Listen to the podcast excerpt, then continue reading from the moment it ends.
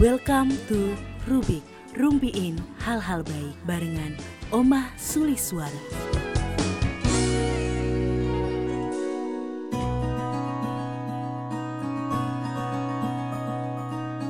Halo orang-orang baik, apa kabar hari ini gitu kan ya? Masih di awal tahun nih ya, dan kali ini kita ketemu di program yang namanya Rubik. Rumpiin hal-hal baik nih barengan sama Andito. Nah, di tahun 2021 yang udah di ya di bulan kedua lah hitungannya. Ini masih awal-awal cuman sudah mulai ada prahara-prahara. Karena banyak banget hal-hal yang kalau khususnya buat Andito nih ya uh, Andito tuh sering banget dapat berita-berita share-sharean nih dari WA terus belum nanti uh, dari sosmed-sosmed yang lain yang belum tentu kita tuh tahu uh, kebenarannya. Jadi banyak banget lah entah itu berupa artikel entah itu berupa video. Pokoknya banyak banget. Nah sekarang tuh aku jadi kepo. Kenapa? Apakah kemampuan literasi seorang orang-orang Indonesia gitu kan ya orang-orang Indonesia itu nggak uh, setinggi yang ada di tempat lain gitu. Nah ini kali ini dirumpi, rumpikin hal-hal baik alias dirubrik barengan sama Oma Suli Suara. Ini ada uh, Prasetyo nih dari komunitas Jari Manis. Halo Prasetyo, apa kabar? Hei, halo Dit, gimana kabarnya juga? Baik kalau Baik. Saya kesibukannya lagi apa nih di tahun 2021 yang masih lumayan awal-awal nih? Ya kesibukannya sih kita uh, masih kayak program tahun 2020 kita masih hmm. ngadain uh, apa ya kegiatan-kegiatan online yang hmm. ini berat kegiatannya ya apa ya kesadaran masyarakat untuk tidak mudah percaya pada hmm. media-media atau penggunaan media sosial dengan lebih bijak. Oke. Nah, nih Prasetyo. Hmm. Uh, aku manggilnya apa nih Tio? Pras apa apa nih? Kayaknya kalau kepanjangan Prasetyo ada gimana gitu. Oke, panggil sayang aku aja panggil gimana? sayang. panggil apa nih? Panggil apa nih? Pras, Tio, oh, pras apa apa? Pras. Okay. pras aja ya, lebih yeah. kayak lebih cocok gitu kan ya. Nah, uh, Pras, uh, apa namanya? Sering gak sih dapat kamu sering gak sih dapat apa namanya kayak WA WA kiriman-kiriman dari entah siapa pun lah ya.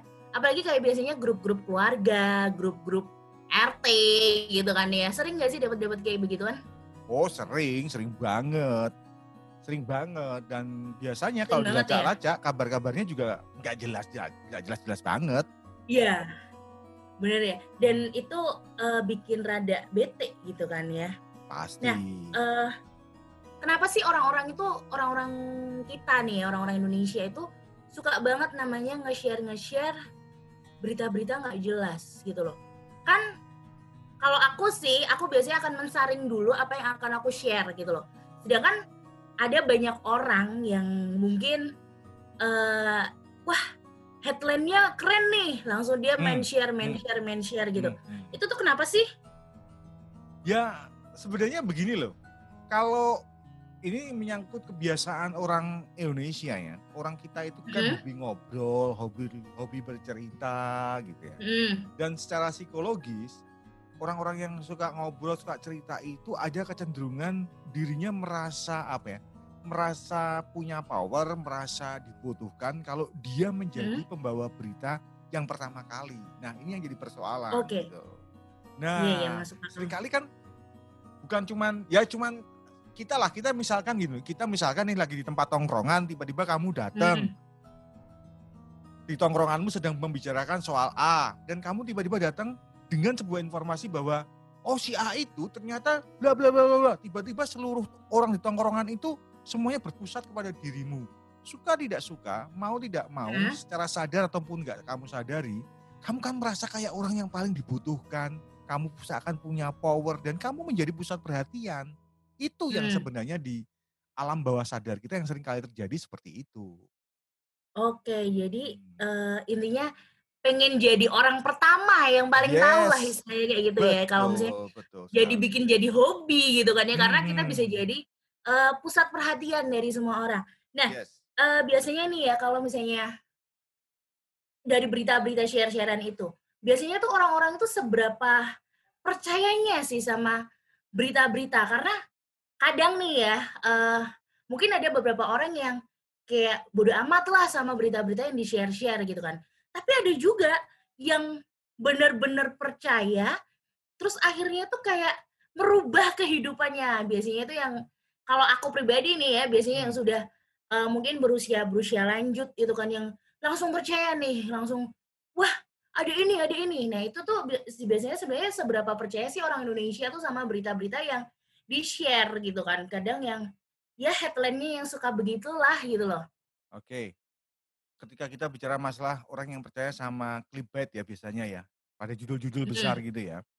Mm. Ini ini ada penelitian, ini menarik nih. Ini penelitian mm. dilakukan oleh uh, CG Ipsos gitu ya pada tahun 2016 dan kemudian dirilis tiga tahun yang lalu, berarti sekitar 2017-an ya. Ini isinya sangat mengagetkan. 65% orang Indonesia itu menelan hmm. mentah-mentah informasi yang ada di internet. Bayangin. 65%? Yes. Artinya okay. separuh penduduk Indonesia itu percaya banget dengan berita-berita yang hmm. disebarkan atau mereka dapatkan dari media digital seperti sekarang ini. Ngeri gak itu? Coba okay. Jadi jadi memang orang-orang itu leb, uh, banyak yang percaya ya sama yang namanya berita-berita yang di-share gitu. Nah, yes. uh, sekarang nih kan emang ya emang kita itu sering kayak terjebak ya sama berita-berita hoax hmm, kayak hmm. inget kan dulu itu ada berita tentang yang berita beras palsu. Yes, beras terus plastik ya. palsu.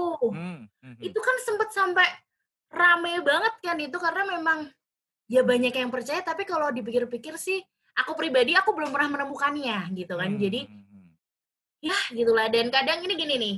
Uh, banyak orang yang begitu dapat berita itu tuh langsung pengen di forward, pengen forwardnya cepet-cepetan hmm. gitu. Nah, itu tuh kenapa sih gitu loh? Kenapa sih uh, orang itu kayak punya kewajiban gitu loh, punya kewajiban buat dapat berita langsung di share, dapat berita langsung di share. Itu tuh kenapa sih?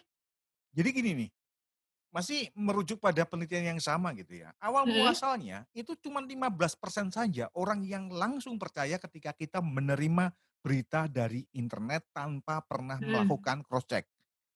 Awalnya cuma 15%. Hmm. Tapi coba hmm. bayangkan, yang 15% ini kemudian memviralkan, memforwardkan berita-berita yang anda berentah ini masuk hmm. ke gadget kita masing-masing apa pun hmm. lah media sosialnya gitu ya. Begitu mereka masuk ya, lalu kemudian berita yang konon kabarnya ini kan sudah ada ada ada giumnya gitu ya. Hal yang bohong ketika diulang-ulang maka akan menjadi sebuah kepercayaan baru. Hal yang dipercayai secara baru. Benar benar benar benar. Ya. Nah, ini sama 15% orang yang awalnya langsung percaya memproduksi kemudian mendaur ulang berita-berita bohong itu secara entah itu sadar ataupun tidak sadar sehingga jumlahnya hmm. membengkak menjadi 50 persennya kemudian menjadi percaya. Hmm. Nah, ini asal muasalnya. Mungkin Dita awal muanya bukan orang yang nggak gampang percayaan gitu ya. Iya, iya, Tapi bayangkan ketika kamu menjadi satu-satunya uh, orang di kelompok tongkronganmu yang sama-sama membicarakan berita yang bohong, mm-hmm. kamu akhirnya akan merasa kamu itu yang waras atau teman-temanmu ini yang, yang awalnya yang yang beneran, bener, bener. yang nggak beneran kemudian jadi malah jadi bener hmm. gitu loh. Nah ini loh. Jadi kayak berasa wah aku kudet nih gitu kan. Ya, aku nggak tahu apa-apa nih padahal yes. yang mereka bicarakan belum tentu benar gitu kan ya. Hmm, hmm, hmm. Jadi bener karena sekali. itu.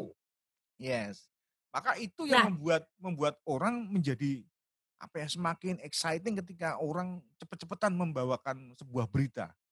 Iya, jadi ya itu tadi balik lagi ke pengen jadi yang pertama kali tahu gitu dianggap yang pertama kali tahu biar wah aku tahu nih langsung forward langsung forward langsung forward gitu kan ya hmm. nah ini nih uh, tadi kan itu kan istilahnya kayak berita yang di share itu kan belum tentu benar gitu kan ya nah ini pertanyaanku seandainya nih kalau aku pribadi ya ketika aku men-share berita atau atau apa pun itu yang menurutku gak bener atau mungkin keliru gitu kan aku tuh ngerasa bahwa aduh aku mensesatkan orang nih, menyesatkan orang nih. Yes. Nah kalau misalnya menurut uh, Pras sendiri nih, kalau misalnya kita tadi tuh seandainya informasi yang di share itu adalah keliru, sebenarnya hmm. seberapa sesal sih yang dialami sama orang-orang ini gitu loh? Ya ini problemnya adalah masalah kebiasaan lagi, Dit. Kalau hmm. kamu terbiasa, yang sekarang ini kan gini, kalau kita memforwardkan sebuah berita, sering kali kan kita mencantumkan dari lapak sebelah, dari grup sebelah. Oh, iya. Itu kan seakan-akan membuat dari grup kamu, sebelah nih. Gitu yes, ya. seakan-akan membuat kamu bersih dari dosa gitu loh. Kalau yeah. berita itu bohong, oh bukan kamu yang awalnya memulai gitu loh. Hmm. Ini yang menurut saya pemikiran sesatnya itu berawal dari sini gitu loh. Hmm. Seberapa banyak sih orang yang mikir kayak kamu yang kemudian merasa berdosa bahwa, ih aku sudah bohongin banyak orang ya, meskipun berita awalnya bukan dari kamu. Ah, meskipun asal muasalnya bukan dari kamu. Nah, kesadaran-kesadaran inilah yang dibangun oleh komunitas jari manis untuk mencoba pada tingkat kesadaran bahwa yuk kita ini menjadi person yang harus bertanggung jawab terhadap berita apa pun yang kita sampaikan, ya itulah tanggung jawab kita. Kita nggak bisa lagi mengatakan bahwa ini apa saya dapat dari lapak sebelah, dari grup WA grup sebelah, dari mana pun ya udah ya kamu kamu yang bertanggung jawab begitu. Oke, nah ini jadi menarik nih. Uh, berarti kan jari manis ini istilahnya sudah sering ya menghadapi orang-orang yang istilahnya dia adalah bebal gitu loh dibilangin hmm. bahwa Oke berita ini didelok se, diwaca se hmm. gitu kan ya alias dibaca dulu, dilihat dulu. Nah pernah nggak sih jari manis tuh uh, mungkin kayak aku pengen tahu nih uh, ada pengalaman nyata nggak sih ngomong-ngomongin biasanya kan orang-orang yang suka nge-share nge-share berita yang entah berantah ini tuh kadang orangnya susah diajak ngobrol. Pernah nggak sih jari manis itu ketemu dengan orang-orang yang modelannya seperti itu? Oh pernah, sering, sering banget. Cuman problemnya begini, kalau kita berbantah-bantahan untuk meluruskan hmm. sebuah berita yang jadi masalah nanti endingnya malah nggak enak, hubungan kita jadi jadi nggak bagus hmm. gitu loh. Karena kan nggak mau nih Dit, kamu bawa berita kemudian saya mengkantor kamu, kan pasti ada perasaan gimana gitu. Ih, perasaannya gimana hmm. sih, mau ngajak apa sih, ya seperti itu, ada perasaan apa seperti itu. Hmm. Yang paling mudah adalah kita mencoba, kita mainkan dulu aja di tingkat WA-WA grup keluarga. Saya nggak ngerti ya, hmm. ya, tapi ini yang paling terjadi. WA grup keluarga itu biasanya yang paling jahat. Karena apa? Karena hmm. semua berita itu dimasukkan di sana. Entah Pak Ade kita, Bude kita, Tante kita, Om kita. Itu kan pasti ada nih orang-orang yang rajin nge-share nge-share yeah, yeah, itu. Yeah. Nah, sekarang kita paling enggak, ini keponakan-keponakan nih, hmm. kita toh sebenarnya cari berita untuk apa uh, untuk mencari konfirmasi itu kan gampang nih. Ada yeah. situs Mavindo dan segala macam segala hmm. macamnya itu kan hal yang gampang gitu loh. Maka yang paling hmm. gampang adalah kita coba lampirkan berita tandingan, Om, saya dapat berita seperti ini nih. Gitu. Biar bisa itu gampang. Berita soal ini adalah hoax itu kan paling gampang atau paling lebih gampang lagi gini deh. Kita dengar berita, kok kita merasa asing, tinggal ketik aja hmm. gitu loh. Di apa di di Google itu pasti akan muncul hmm. gitu lah. Semalas itu saya nggak bilang bebal ya. Sebenarnya kita sudah menjadi manusia yang semalas itu. Informasi sudah berlimpah, Jauh ya, jauh dari bebal malah ya ini ya. Iya. Jadi udah istilahnya males cari lagi ya. Mungkin hmm. balik lagi ke hmm. apa namanya orang Indonesia itu menurutku uh, rata-rata tuh lagi, udah pada males baca. Hmm. Yes. Iya kan? Jadi dia nggak ngebaca dulu, tapi justru malah langsung nge-share apa. Terus tadi nanti balik lagi ke misalnya beritanya salah, oh aku nggak tahu aku dapat aku ini ini ini ini ini gitu kan ya. Hmm. Kayak gitu. Nah, uh, tadi jujur aja nih, aku udah pernah aku pernah keluar dari grup WA keluarga yes. gara-gara terlalu banyak berita yang di-share. Hmm. Sampai hmm. akhirnya wah ini toxic nih, aku nggak mau nih. Yes. Akhirnya aku keluar. Betul. Gitu. Betul. Dikira saudara-saudaraku tuh, tuh kenapa? Aku cuma ngomong grupku udah kemenuhan. Toh yes. ada mama, ada papa yang lain yang masih masuk gitu. Tapi padahal sebenarnya adalah aku keluar karena memang grupnya nyaman ya. itu ya banyak berita yang di-share, aku sudah hmm. tidak kuat gitu. Nah ini gimana sih gitu loh, buat kita tuh kayak menghilangkan nih ya uh, kebiasaan untuk men-share hal-hal yang mungkin belum kita sharing nih ya. Jadi uh, gimana sih ini? kalau menurut dari uh, Pras nih dari komunitas jari manis, apa sih yang harus kita lakuin gitu loh? Untuk yang selain paling... tadi kita memberikan tandingan gitu kan ya, hmm. ya, untuk membuat lingkungan kita lah yang paling kecil dulu. Hmm. Untuk akhirnya, yuk baca dulu dong, baca dulu biar nggak nge-share sesuatu, sesuatu itu yang nggak penting gitu loh. Yang jelas menurut saya adalah konsistensi, Dit. Konsistensi kita, hmm. kita mulai dari yaitu grup keluarga kita itu. Karena hmm ketika kita memutuskan untuk keluar, sebenarnya kita justru tidak memberikan pengaruh baik, tetapi kita membiarkan yang buruk itu tetap menjadi buruk gitu loh. Dan kita nggak bisa ngapa-ngapain karena kita sudah oh, iya, sudah, sudah sudah live group kan. Tapi kalau yeah, kita yeah, ada yeah, di iya. sana, coba deh, yang kamu konsisten. Ada berita apa kamu counter, asal itu memang benar ya. Itu ada berita hmm. bohong, kamu counter, itu nggak sampai lima kali kok. Lama-lama mereka sembuh sendiri gitu loh. Tanpa kita harus merasa ya bagaimanapun yang sering begitu-begitu kan pasti deh usianya lebih tuaan mereka ketimbang kita. Iya, iya, iya, iya. Entah itu pade kita, sudah kita. berbeda. Wah, generasinya sudah beda. Mungkin mereka generasi yang sedang euforia karena melihat kemajuan teknologi di mana-mana serba ada yang dulu zaman mereka nggak ada. Yang zaman dulu nggak ada gitu kan ya. Nah.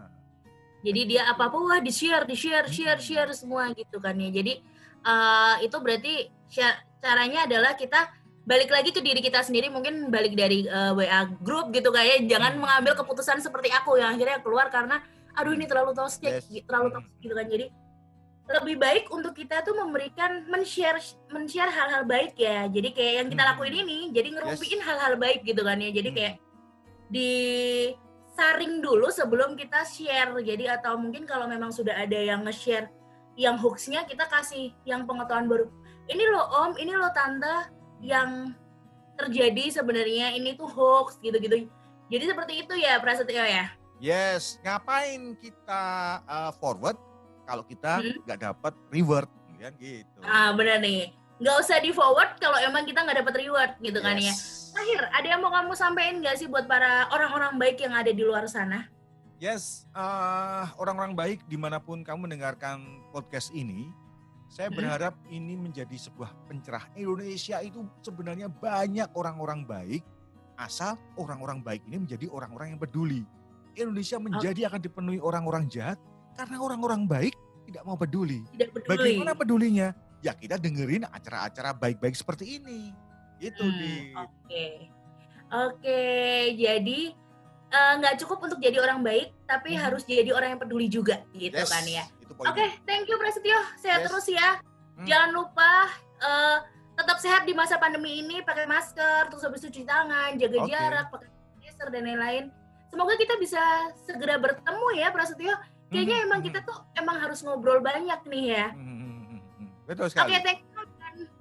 Buat uh, orang-orang baik yang ada di luar sana, jangan lupa ya kalian untuk selalu ngedengerin yang namanya Rubik nih ya, alias rumpiin hal-hal baik karena setiap episodenya kita tuh bakalan ngobrolin hal-hal yang pastinya baik-baik juga dan yang penuh dengan tanda tanya.